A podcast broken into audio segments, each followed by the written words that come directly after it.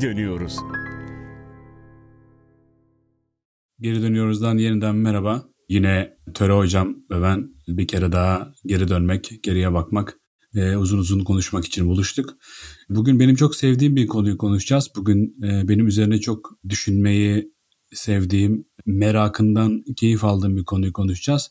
Töre Hocam merhaba. Merhaba. Bugün yazıdan bahsedeceğiz. Yazı ile ilgili yine harika e, sorularımla bu konuda, yazı konusunda bizi tenvir etmen hususunda seni teşvik etmeye çalışacağım. Aslında bugün bugün ben de sana bazı sorular soracağım. Çünkü yazı konusu deyince aklıma e, senin yazdıkların da geliyor. Hocam benim yazdıklarımdan önce onları bir kenara atalım da benim yazıya merakım çok eskidir yani. Sen de benim gibi bir ansiklopedi çocuğu olduğun için daha iyi bilirsin. Ansiklopedi bizim çocukluğumuzun en büyük eğlencelerinden biriydi. Aslında sürece biraz şöyle bakmak lazım. Özellikle yani 12 Eylül'ün idari e, havasının dağılmasıyla Türkiye'de böyle işte o serbest piyasa ekonomisi, işte o liberalleşme rüzgarının yükselişiyle birlikte Türkiye'de memleketin içinden dev bir müteahhitler ordusu yükseldi ve bu dev müteahhitler betona aktardıkları parayı çok geniş salonlu yani bizim geleneksel mimarimizin biraz dışında kalan çok büyük salonlu, e, büyük oturma odalı e, devasa siteler e, yapmaya harcadılar paraları. E tabi bu dev salonları dolduracak mobilya lazım. Her yere koltuk koyacak hali yok. E, hayatımıza vitrinler, büyük kitaplıklar, büyük üniteler girdi. Fakat 12 Eylül ile birlikte bütün kitaplar işte yakıldı, toprağa gömüldü, suya atıldı, işte tuvalet deliklerine, apartman giderlerine depolandığı için kitaplara konacak kitap kalmamıştı. O yüzden bir takım böyle kafası çalışan müteşebbisler ansiklopediyi getirdiler Türkiye'ye. Ansiklopediler kitaplığı doldursun hem görsel olarak da yakışıklı duruyor niyetiyle. 1970'lerde daha çok Türkiye'ye giren ansiklopedi 80'lerde o yüzden bir herhalde pik noktasına ulaştı. Herkesin evinde ansiklopediler hatta 90'larla birlikte 80'lerin sonu 90'ların başı gazetelerinde ansiklopedi vermesiyle birlikte ansiklopedi artık evlerin mobilyalarından biri olmaya başladı. Fakat ben senin gibi şanslı bir çocuktum şeyde çocukluğumda ve çok fazla ansiklopedi okuma şansım oldu. Ve bu ansiklopedi okuma sürecini olabil olabilecek en verimli şekilde kullanmışım. Şimdi geriye dönüp bakıyorum. Yani dünyada başkentini bilmediğim ülke yoktur. Bayrağını tanımadığım ülke yoktur.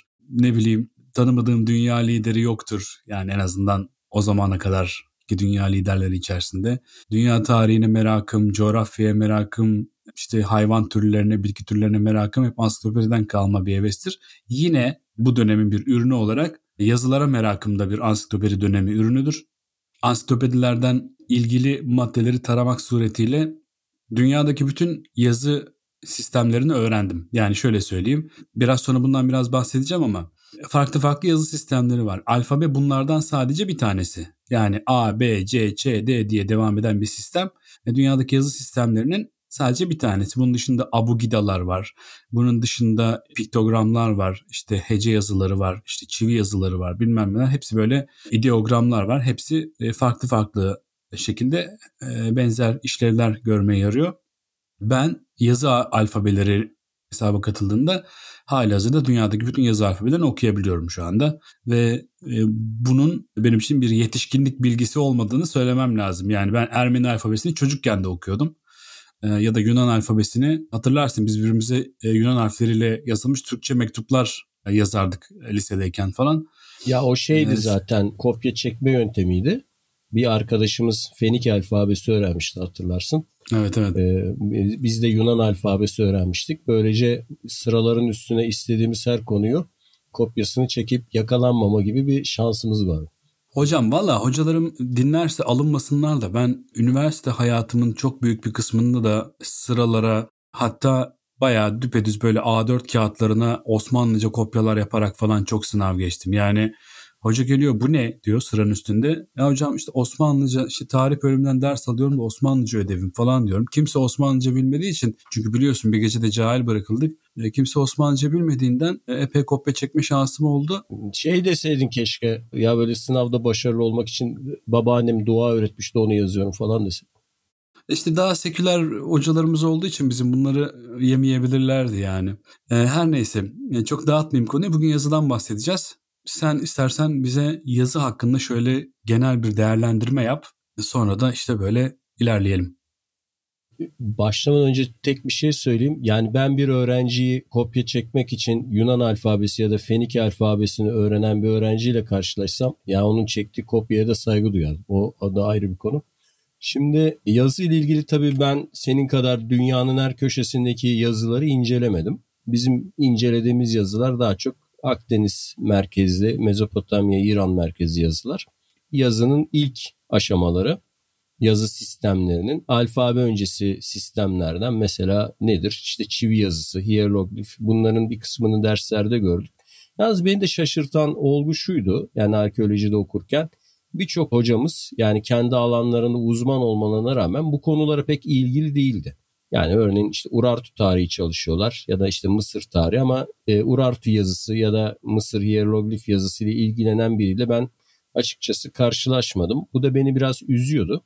Sanırım bizim bu arkeoloji bölümlerinde, tarih bölümlerinde eski yazılara yeteri kadar ilgi gösterilmemesinden kaynaklanıyor. Yani Yunan Latin yazısı haricinde e, antik çağdaki yazı sistemleriyle ilgili fazla bizde bir araştırma yok. Ya da bu alanlara yönelen kişi sayısı çok az. E, yazı işte hafıza ile ilgili bir konu. İnsanın işte bir şeyleri biz aklımızda çok uzun süre tutamıyoruz. Ne zaman ortaya çıkıyor bu? İşte milattan önce 3500'lerde bildiğimiz ilk yazı sistemi yani bilinen bir bilgi yani işte Sümer'de ortaya çıkıyor. Aslında onun da bir öncesi var.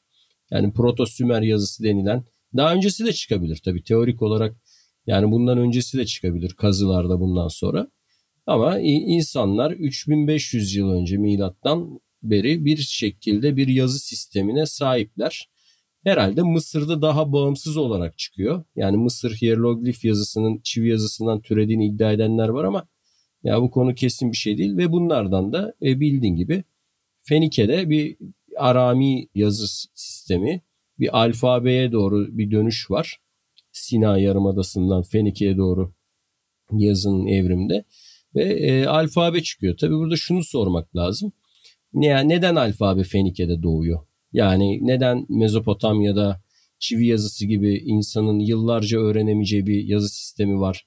Mısır'da yıllarca öğrenilemeyecek bir hieroglif sistem varken Fenike'de bir anda kısa bir sürede herkesin yani çocuğun, çocukların, e, her kesimden insanın rahatlıkla öğrenebileceği kolay bir yazı sistemi ortaya çıkıyor. Belki de burada asıl sorulacak soru bu. Neden kolay bir yazı sistemi? Fenike kıyılarında ve oradan da Yunan'a geçerek yani Yunan yazısını doğurarak buralarda ortaya çıkıyor. Onu da ben sana sorayım şimdi. Hocam şimdi bence öncelikle yazıya neden ihtiyaç duyduğumuz meselesinden hareketle bu gelişime biraz bakmak lazım. İnsanın işte duvarlara yaptığı işte mimari e, birimlere ya da bir takım işte gündelik eşyaların üstüne e, resim çizmesi, şematize figürler çizmesi e, tabii ki yazıdan çok daha eskiye dayanıyor. Ama yazının yani bir takım bilgileri şematize figürler şeklinde nesnelere kaydetme ihtiyacından öteye geçtiği kısma aslında biraz yazı diyoruz. Yani şöyle bir bilgiyle bunu doğrulayabiliriz. Ya belki de bu işte Avrupa'daki bu işte tarihi işte 40 bin yıllara bilmem nelere uzanan mağara duvarlarındaki o işte bizon avlayan insanlar belki de orada sadece bir bizon avlama anısını kaydetmiyorlardı. Belki de dikkat bizon çıkabilir tabelası asmaya çalışıyorlardı mağaranın duvarına. Dolayısıyla bilgi veren her türlü insan yapımı şematik figürün aslında dilsel bir kod içerdiğini kabul etmek durumundayız.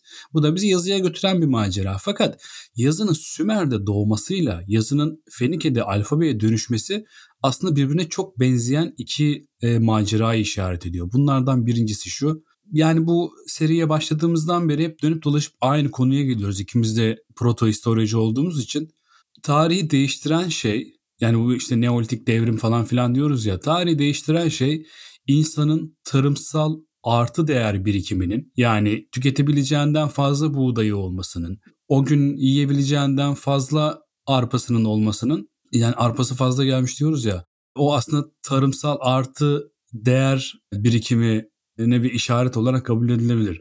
Şimdi bu tarımsal artı değer birikiminin yönetilmesi insanın bugün modern hayatını da etkileyen kurumların büyük bir çoğunluğunun en en kök en tohum halidir denebilir. Yani devletten tut da işte inanç kurumlarına, e, işte meslek birliklerine, meslek tanımlarına, işte depolama tekniklerine ya da işte bira yapmaya, şarap yapmaya bilmem neye kadar tarımsal artı değer birikiminin korunması, saklanması ve kaydedilip sonra da dağıtılması meselesi bir takım araçlara ihtiyaç duymuş. Yani örneğin daha büyük saklama kaplarından tut da e, bu depolardaki kayıtların tutulması için bir takım daha pratik görsel işaretlere kadar. Yani her seferinde 8 e, küp buğdayın olduğunu anlatmak için 8 tane buğday çizmektense hepsini kapsayabilecek başka bir sembol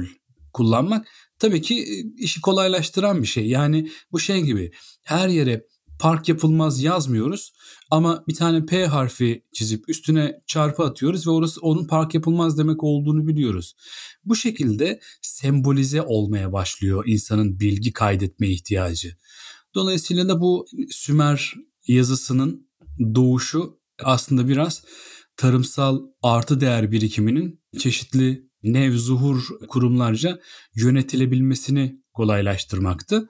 Fakat alfabenin doğuşu yani yazı ve alfabeyi birbirinden ayırdık ya. E, Fenike'de yazı yani Samilerin işte bu Akatlardan tut da Asurlar, Babiller, Aramiler e, işte ve benzeri bir takım topluluklar bunların ta işte Fenike'ye gelene kadar yazı sistemlerinin nasıl olup da alfabeye dönüştüğünü anlamak için aslında Fenikelilerin neden deniz kenarında yaşadığına bakmak lazım. Çünkü Fenike bir devletti ama Fenike'nin e, sahilden 30 kilometre içeri gittiğin zaman hiçbir etkisi yoktu. Yani çünkü o bir sahil şeridi devletiydi. Çünkü bir deniz ticareti üzerine kurulmuştu bütün siyaseti, bütün varlığı ve giderek bu tarımsal ya da artık tarım tarımı da aştı tabii. Endüstriyel demek lazım.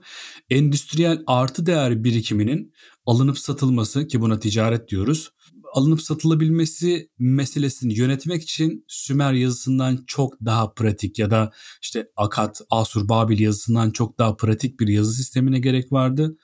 O yüzden basitleşe basitleşe yani sadeleşe sadeleşe Fenike'nin yazı sistemi doğdu.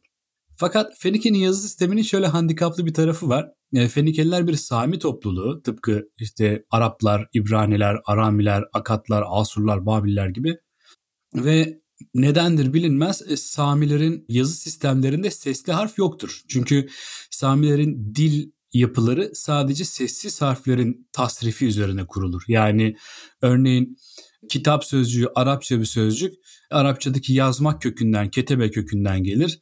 Yani örneğin yazıyorum derken ektubu dersiniz. KTB'nin yeri hiç değişmez. Kitap dersiniz o yazılan bir şeydir. Katip onun failidir, yazandır falan filan gibi bu hep o üç kök harfi hiçbir zaman değişmez. Dolayısıyla da Samiler sesli harfleri yazmaya bile gerek duymamışlar. Bütün işin kimyası bu üç sessiz harflik e, matematik üzerinden döndüğü için. Fakat Yunanlıların dili akıl almaz derecede sesli harflerle dolu bir dildir. Hatta yani işte şu kadar tane i'si var, bu kadar tane o'su var. Yani işte omegası, omikronu e, bizim e, şimdi salgın varyantlarından tanıdığımız omikron sözcüğü biraz daha e, Yunan alfabesindeki kapalı o'ya denk gelir. Omega omega'nın aksine. Omega'yı da şeyden biliyor olabiliriz. İsa biliyorsunuz alfa ve omega benim der. Alfa Yunan alfabesinin ilk harfidir. Omega da son harfidir. Şeydi Pir Sultan'ın mıydı hocam sen daha bilirsin. Evvel benem, ahir benem. Yani öyle bir şey o dönem evet Pir Sultan olması evet. lazım. Ona ona benzer bir ifadeyle İsa alfa ve omega benim der. E, neyse sonuç olarak Yunanların bu yazıyı kullanabilmesi için bunun içine sesli harfler entegre etmesi gerekiyordu. Başardılar ve bugün aslına bakarsanız Fenike alfabesi bütün yazı sistemlerinin yani eski dünyadaki bütün yazı sistemlerinin atası olmakla birlikte Latin alfabesinin atası Fenike değil Yunan'dır. Yani ya da Kiril alfabesinin ya da Ermeni alfabesinin e, belki işte Kartveli dediğimiz Gürcü alfabesinin atası Fenike değil Yunan'dır. Ama Arap alfabesinin, İbrani alfabesinin atası Fenike'dir. Yani e, bu bu sadeleşme, bu basitleşme, bu vatandaşın da kullanabileceği düzeye inmesi zorluğu yazının e, Fenikeliler sayesinde oldu. Yunanlılar sayesinde de evrenselleşti diyebiliriz. Neyse hocam beni çok konuşturdun. Lütfen sen devam et. O zaman şöyle diyebilir miyiz? Yani bu Mezopotamya, Mısır toplumlarında yazı ruhbanların, rahiplerin, yüksek derece katiplerin elinde bir sanat iken ya da sihir iken, büyü iken ve toplumun alt tabakaları bunu anlayamıyorken ki yani çivi yazısını bugün uzmanlar bile yıllar süren bir eğitim sonucunda çözebiliyorlar. Yani bunlar aslında insanlar okunsun diye yazılmış yazılara benzemiyorlar. Yani çivi yazısı ve hieroglif. Daha sonra hani biliyorsun Mısır'da da demotik formu çıkıyor. Hani daha halkın anlayabileceği yani demos tarzı. Hı. Toplumun anlayabileceği. O zaman bunu bir politik yanıyla da özdeşleştirebilir miyiz? Yani Fenike toplumunda tüccarların daha demokratik bir kent polis yapısı oluşması, Yunanlılarda da böyle bir şey oluşmasıyla bağdaştırabilir miyiz? Yani yazının yüksek elitlerin tek elinde kalan bir unsur olmaktan çıkıp işte halk tabakalarına yayılması diyebilir miyiz buna? Hocam bence yani ben bunu görüyor ve arttırıyorum. Yazı neredeyse modern çağlara kadar sadece yazı yazanların işiydi. Yani ya özellikle Sümer'de çok açık bir şekilde yazı yazmak böyle neredeyse tanrısal bir hediyeyle e, taltif edilmiş olmak demekti. Çünkü herkes yazı yazamazdı, herkes yazıyı okuyamazdı. Zaten yazı da herkes okusun diye yazılan bir şey değildi. Ama ticaret kayıtlarının tutulabilmesi noktasında yazının biraz daha vatandaşın düzeyine inmesi meselesi yani Fenike ile beraber evet yazıyı daha umumileştirdi ama yine de yazı yazmak yine muhasebecinin işiydi.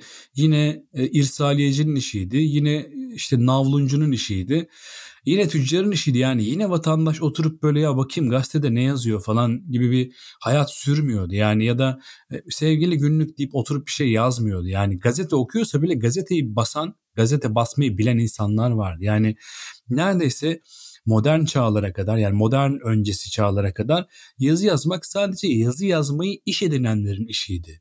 Aydınlanmadan sonra yazı yani özellikle matbaanın hayatımıza girişiyle birlikte hızlanan çağla birlikte yazı kamuya mal oldu ve olmaya başladı ve modern dünyada bugün artık herkesin erişebildiği, herkesin üretebildiği bir değere dönüştü. Ama yakın çağlara kadar yazı sadece katiplerin, muhasebecilerin, işte ne bileyim rahiplerin, şunların bunların işiydi zaten bence. Bir de antik çağda e, şöyle bir iki istisna var. Mesela İbranilerin durumu yani benim okuduğum kadarıyla bunlar antik çağda genel olarak okuma yazma oranları düşükken toplumlarda Yunanlılarda bu oran yüksek. Genel bir yani halk tabakalarında. Bir de İbranilerde yüksek. Hatta şey iddiası var. Yani Roma devrinde en büyük okur yazar kitlenin o dönemin işte Yahudi İbrani toplumu oldu ve her çocuğa hatta kız erkek okuma yazma öğretildiğini iddia ediyor tarihçiler. Bu doğru mu? Yani en yüksek okuma yazma seviyeleri onlarda mı ve bu şey mi? Yani sadece ticaretle açıklanabilecek bir durum değil sanırım. Burada hani biz dinsel ve ideolojik olarak da bir yazıya dönük bir şey var mı? Yani bir kutsama ve herkesin öğrenmesi gerektiğine dair bir bakış açısı.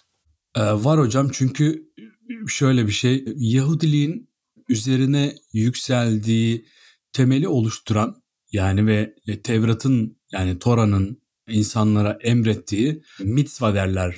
İbranice'de buna Yahudilikte mitzva olarak bilinir. 613 mitzva vardır hocam. 613 dini emir vardır. Ve bu 613 emirden bir tanesi Tevrat'ı öğrenmektir. Yani Tevrat'ı öğrenmek zaten bir emir olduğu için yani işte bu midrash denen midrash da medreseyle aynı kökten gelir yani o derese dereşe kökü, öğretmek, öğrenmek kökü. Bu midraşlarda çocuklara Tevrat okumak öğretilir. Çünkü zaten haftalık ibadetlerde de Tevrat okumak zorunludur. Şimdi biliyorsun Yahudilikte erginleşme çağı erkeklerde 13, e, kız çocuklarında 12 yaştır. Ve 12 yaşına giren bir kız çocuğu 13 yaşına giren bir oğlan çocuğu artık bar mitzva ya da bat mitzva olur. Yani emrin oğlu ya da emrin kızı olur. Artık dini emirlerin bizzat muhatabı kabul edilirler. Yani Yahudi şeriatine göre Yahudi yasasına karşı sorumlu kabul edilirler. Dolayısıyla da bu 613 emrin 613'üne birden uyabilmek gayretiyle zaten Yahudilerde Tevrat okuyabilmek için yazı öğrenmek e, mecburidir dinen bir vecibedir yani.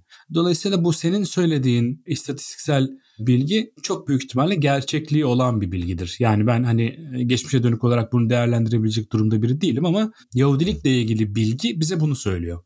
Peki Arap yazısı hakkında ne düşünüyorsun? Mesela Richter şey diyor yazıların kraliçesi diyor Arap yazısı için ki Roma döneminde yani daha İslam'dan önceki Arapça kitabelerde çok köşeli şematik bir yazı görüyoruz.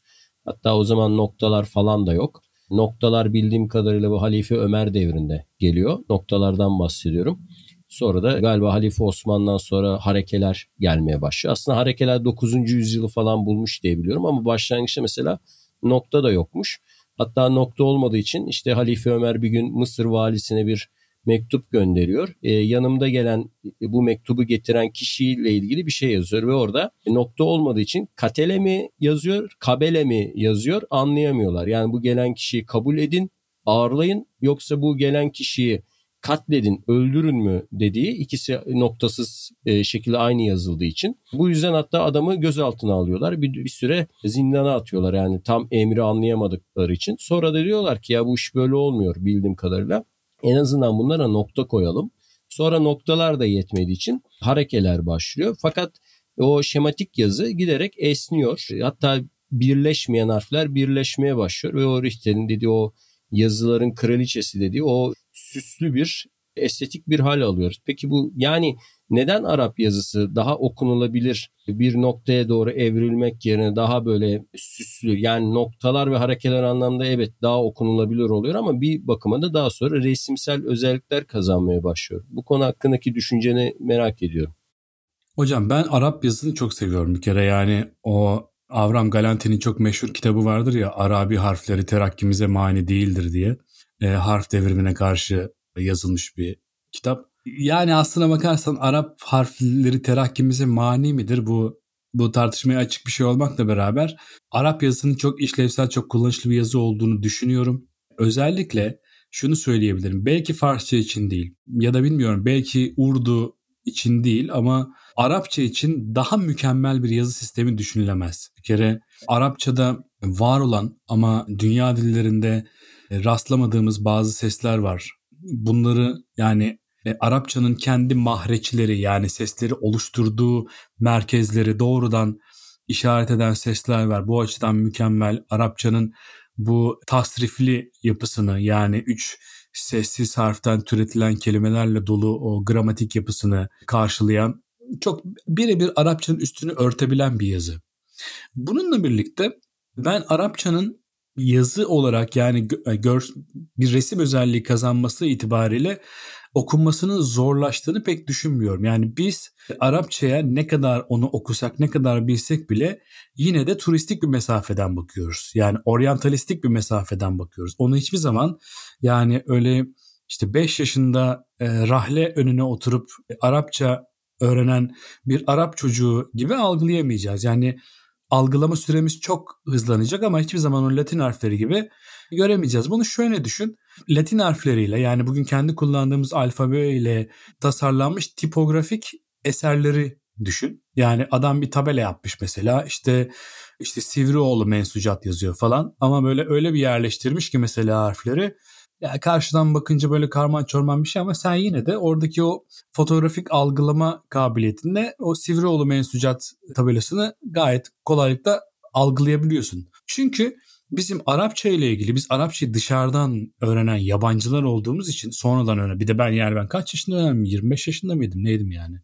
Öğrendiğimiz için o fotoğrafik mesafeye hiçbir zaman yaklaşamıyoruz bence. Ama yine de bunun için bile bir takım tertipler vardır biliyorsun. Yani örneğin şeyler için yani hüsnü hatlar için, tuğralar için falan e, yine de bir disiplin vardır biliyorsun. Yani önce aşağıdan yukarı doğru ve sağdan sola doğru okunur. E, böyle Onun da bir matematiği var. Ve bununla birlikte e, mesela İbrani yazısı için de aynı şeyi söyleyebilirim. İbrani yazısı çocuklara öğretilirken harfler noktalı şekilde öğretilir ağırlıklı olarak. Ama günlük hayatta İbrani yazısında hiç nokta kullanılmaz. Ve İbrani yazısında onun nokta kullanılmaması yani şöyle söyleyeyim sana Arapçadan daha büyük problemdir. Yani nokta kullanılmayan harfler çünkü örneğin B ile V arasındaki yani Bursa'nın B'si ile e, Van'ın V'si arasında dönüşüm yaratır. İşte ne bileyim kafla haf yani kofla hof arasında e, fark yaratır. Patatesin P'si ile işte Fransa'nın F'si arasında dönüşüm yaratır. Ya böyle hani ya da bir takım yabancı kelimeler için noktalar koymak gerekir. Arap şeyde İbranice'de biliyorsun C sesi yoktur Cumhuriyet'in C'si. Onun için gimel yani Hı. G Giresun'un G'si olan gimeli bir nokta konur e, yanına falan filan gibi böyle bir şeyler. İbranice noktasız algılamak Arapçayı noktasız algılamaktan yani Arapçayı hareketsiz algılamaktan çok daha zordur. Öyle söyleyeyim sana. Yani bu İbranice'deki nikut sistemi yani o oradaki o yazıların harflerin doğru okunmasını sağlayan işaretlerin olduğu sistem çok daha hayatidir ama bir şekilde e, İbranice öğrendikten sonra okuyorsun abi. Yani bir şekilde o, o, o algıyı da sana veriyor dil. Çünkü bir de tasrif çok önemli bir şey. Yani bu kelimelerin nasıl çekildiğini bildiğin için, bu vezinlere hakim olduğun için zaten okurken sorun yaşamıyorsun yani. Muhtemelen Araplar da yaşamıyorlar. Ama hani çok da fazla uzatmayayım konuyu da e, en başta söylediğin şeyi açıklamak adına şunu söyleyeyim. Başlangıçta Arap yazısı evet çok daha köşeli. Çünkü bu İbranice'nin yazısı da köşelidir biliyorsun. Ona Hı-hı. hatta Araplar murabba harfler derler, dört köşe harfler diye. E, çünkü Fenike yazısı da köşeli. Yani bunların hepsi e, köşeli bir menbaadan türedikleri için köşeli olarak başlamış ama e, yani şöyle bir şey söyleyebiliriz. E, İbranice'nin el yazısını gördün mü bilmiyorum ama İbranice'nin el yazısı da Arapça gibi çok kıvrımlı, çok böyle kıvır kıvır kıpır kıpır bir yazıdır. Yani havanın iklimin sıcak olduğu yerlere doğru indikçe harflerin köşeleri biraz daha kırılmış diyebiliriz yani biraz daha kıvrılmış harfler. Bu köşeli ve kıvrımlı konusundan bir soru soracaktım zaten. Şimdi bu yazı sistemlerine baktığımız zaman e, genel arkeolojinin ve mimarinin, sanatın bütününü düşündüğümüzde bu oryantal dünyadaki bu kıvrım hareketleri ile batı dünyasına, kuzey dünyasındaki bu köşeli tavır arasında ben bir paralellik görüyorum. Mesela bu katedrallerin Kuzey Avrupa'da çatı sistemlerini düşün. Hani kar tabii tutmasın diye o öyle yapıyorlar. Sivri uçlu hani bu katedral çatıları İslami dünyaya, Doğu dünyasına baktığın zaman oval yani soğan kubbeli ya da işte Roma'dan gelen o genel dairesel kubbeler görüyorsun. İşte batıda ne görüyorsun? Mesela kılıçlar işte haç şeklinde şövalye kılıçları. Fakat doğu dünyasına o eğri işte bu vardır ya o Zülfikar tarzı eğimli işte o eski Selçuklu kılıçlarında falan bunu görüyorsun. E, mimari de aynı şeyleri kapılarda ve pencerelerden Avrupa'da dört köşe dikdörtgen vari şeyler görürken doğuda gene oval girişler, eyvanlar revaklardaki o sütun şeylerinde bu ovalliği görüyorsun. Yani acaba yazı sistemi kıyafetleri de buna benzetebiliriz. Yani doğu kıyafetin o bol ve şalvar biçimli şeyleri. Acaba böyle bir bağ kurabilir miyiz yoksa ben bunu kafamda böyle bir hayali bir şey mi görüyorum şu an? Valla eğer sen hayali bir şey görüyorsan bu bizim çok yıllar önce de konuştuğumuz bir şey olduğu için bende de yer etmiş olsa gerek. Yani ama hak vermemek elde değil. Örneğin Çin yazısına baktığın zaman Çin'in mimari yapılarını gözünün önüne getirmemek neredeyse imkansız. Yani hatta yani Çin yazısında ev anlamına gelen im bizim evimize hiç benzemiyor. Yani ama onların evine benziyor. Ya da şöyle bir şey. İbrani alfabesindeki B harfi aslında bet harfidir. B E T harfidir. Ve bet İbranice'de ev demek. Yani tıpkı Arapçada beytin ev demek olması gibi. Ve dikkat edersen e, bize bu e, arkeolojide e, bu megaron tipi diye öğretilen ev yapısına benzer. Yani önünde küçük bir sundurması olan işte dört köşeli tek odalı ortasında ocağı bulunan bir ev yapısına benzer. Nitekim İbranice'de bet harfinin ortasında bir de nokta vardır. Yani gerçekten ortasında ocağı da var. Yani mimari formların hatta giysilerin bir takım işte sanat ve zanaat ürünlerinin, endüstriyel alet ve ürünlerin yazıyla ve başka bir takım sanatsal ürünlerle formal benzerlikler göstermesi bana açıkçası çok tesadüfi gelmiyor. Yani baktığı dünyayı nasıl görüyorsa yazıyı da muhtemelen öyle görmek istiyor. Ya da yazıyı nasıl görüyorsa onu bir şekilde baktığı dünyayla e, paralellik kurabileceği bir hale sokuyor. Yani o eski Çin kayıtlarına baktığın zaman daha primitif biçimler var ama o dönemin mimari bilgisi de daha primitif yapıların yapıldığını veriyor bize. Bence beni bence senin söylediğin çok mantıklı. Yani tabii senin mantığını tartışabilecek durumda biri değilim şu anda ama yani Yok yani mesela e, din simgelerine bakıyorsun. İşte mesela Hristiyan yani Kuzey Avrupa simgelerinde haçın o köşegen eşit geometrik formuyla hani Doğu dünyası mesela hilali mesela simge olarak e, yani bunlara baktığımız zaman yani bir tarafta bir köşelilik ve öbür tarafta bir ovallik bir zaten hani şeyi çok iyi bilirsin öğrencilere eski yazıyı öğretmeye çalıştığımız zaman ilk yapmaya çalıştığımız şey e, arkadaşlar bileklerinizi düz tutmayın. Yani bu Latin yazısı alışkanlığını bir bırakın. Hani yukarı aşağı sağa sola değil bileğiniz böyle bir oryantal dansçı gibi birazcık oynayacak. O bilek oynama hareketi olmadan o yazı gene şeye benziyor. Yani çocuk Osmanlıca yazdığını düşünüyor ama bildiğin gene aslında Latin yazısı gibi köşeli bir harf çıkıyor ortaya. E, o bilek diyoruz ki oynayacak yani yerinde e, böyle bir tıpkı bir dans figürü gibi. Burada şeyi soracaktım sana. Peki yani biz yazıda hani biz ikimiz ölçü değiliz ama hani estetiği mi ön plana çıkarmalıyız yoksa rahat okunulabilir, yazılabilir, e, rahat anlaşılabilir. Yani şimdi mesela Arapçadan yola çıktığımızda yani ortaya harika bir şey çıkıyor. Yani görüntü olarak, estetik olarak tabii ki çok güçlü Latin yazısına. Ama tabii Latin yazısının böyle hemen bir yere not alıp yayılıp kendisini hani mesela şeyleri hatırlarsın Osmanlı matbaalarında 700'e yakın şey varmış işte kurşun mühür şey baskı aracı varmış. İşte K ile E birleşince olacak. K ile L birleşince başka bir şey. K ile M birleşince başka bir şey. Sonra işte Latin yazısına geçince ne oluyor matbaalarda? 20-25 tane e, şey yetiyor. İşte bir Osmanlı matbaasına bir kitap dizmesi işte adamın aylarını alırken Latin yazısıyla bu işi birkaç günde hallediliyor gibi. Yani biz burada şu açıdan kafanda bir yere oturtamıyorum. Yani bu estetikten vazgeçmekle çağın getirileri kolaylık pratik arasında kaldığımızda nasıl bir hareket içinde bulunmalıyız gibi sana cevap vermesi çok zor bir soru sorarak önüne bu şeyi bırakıyorum. Hocam ben bunu Osmanlıca ile ilgili hep düşünürüm. Yani şimdi Arap yazısında yani işte talikler, sülüsler, efendime söyleyeyim o işte celiler, küfiler bilmem ne hani öyle formlar var ki e, gerçekten her seferinde her birini okumak için Arap yazısını yeniden baştan öğrenmen gerekiyor.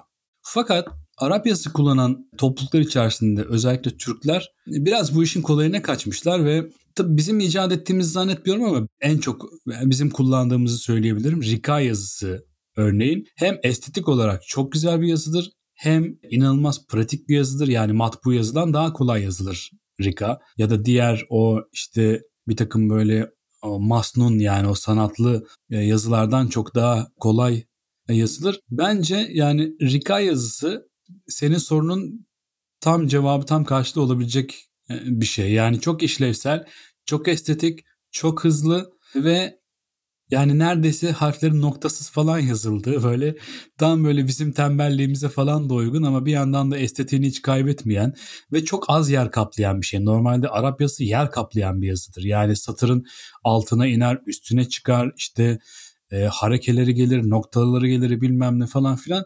Ama Rika tertemizdir. Yani böyle bir satıra iki sıra bile yazabilirsin Rika yazısını. O yüzden bilmiyorum e, cevap oldu mu?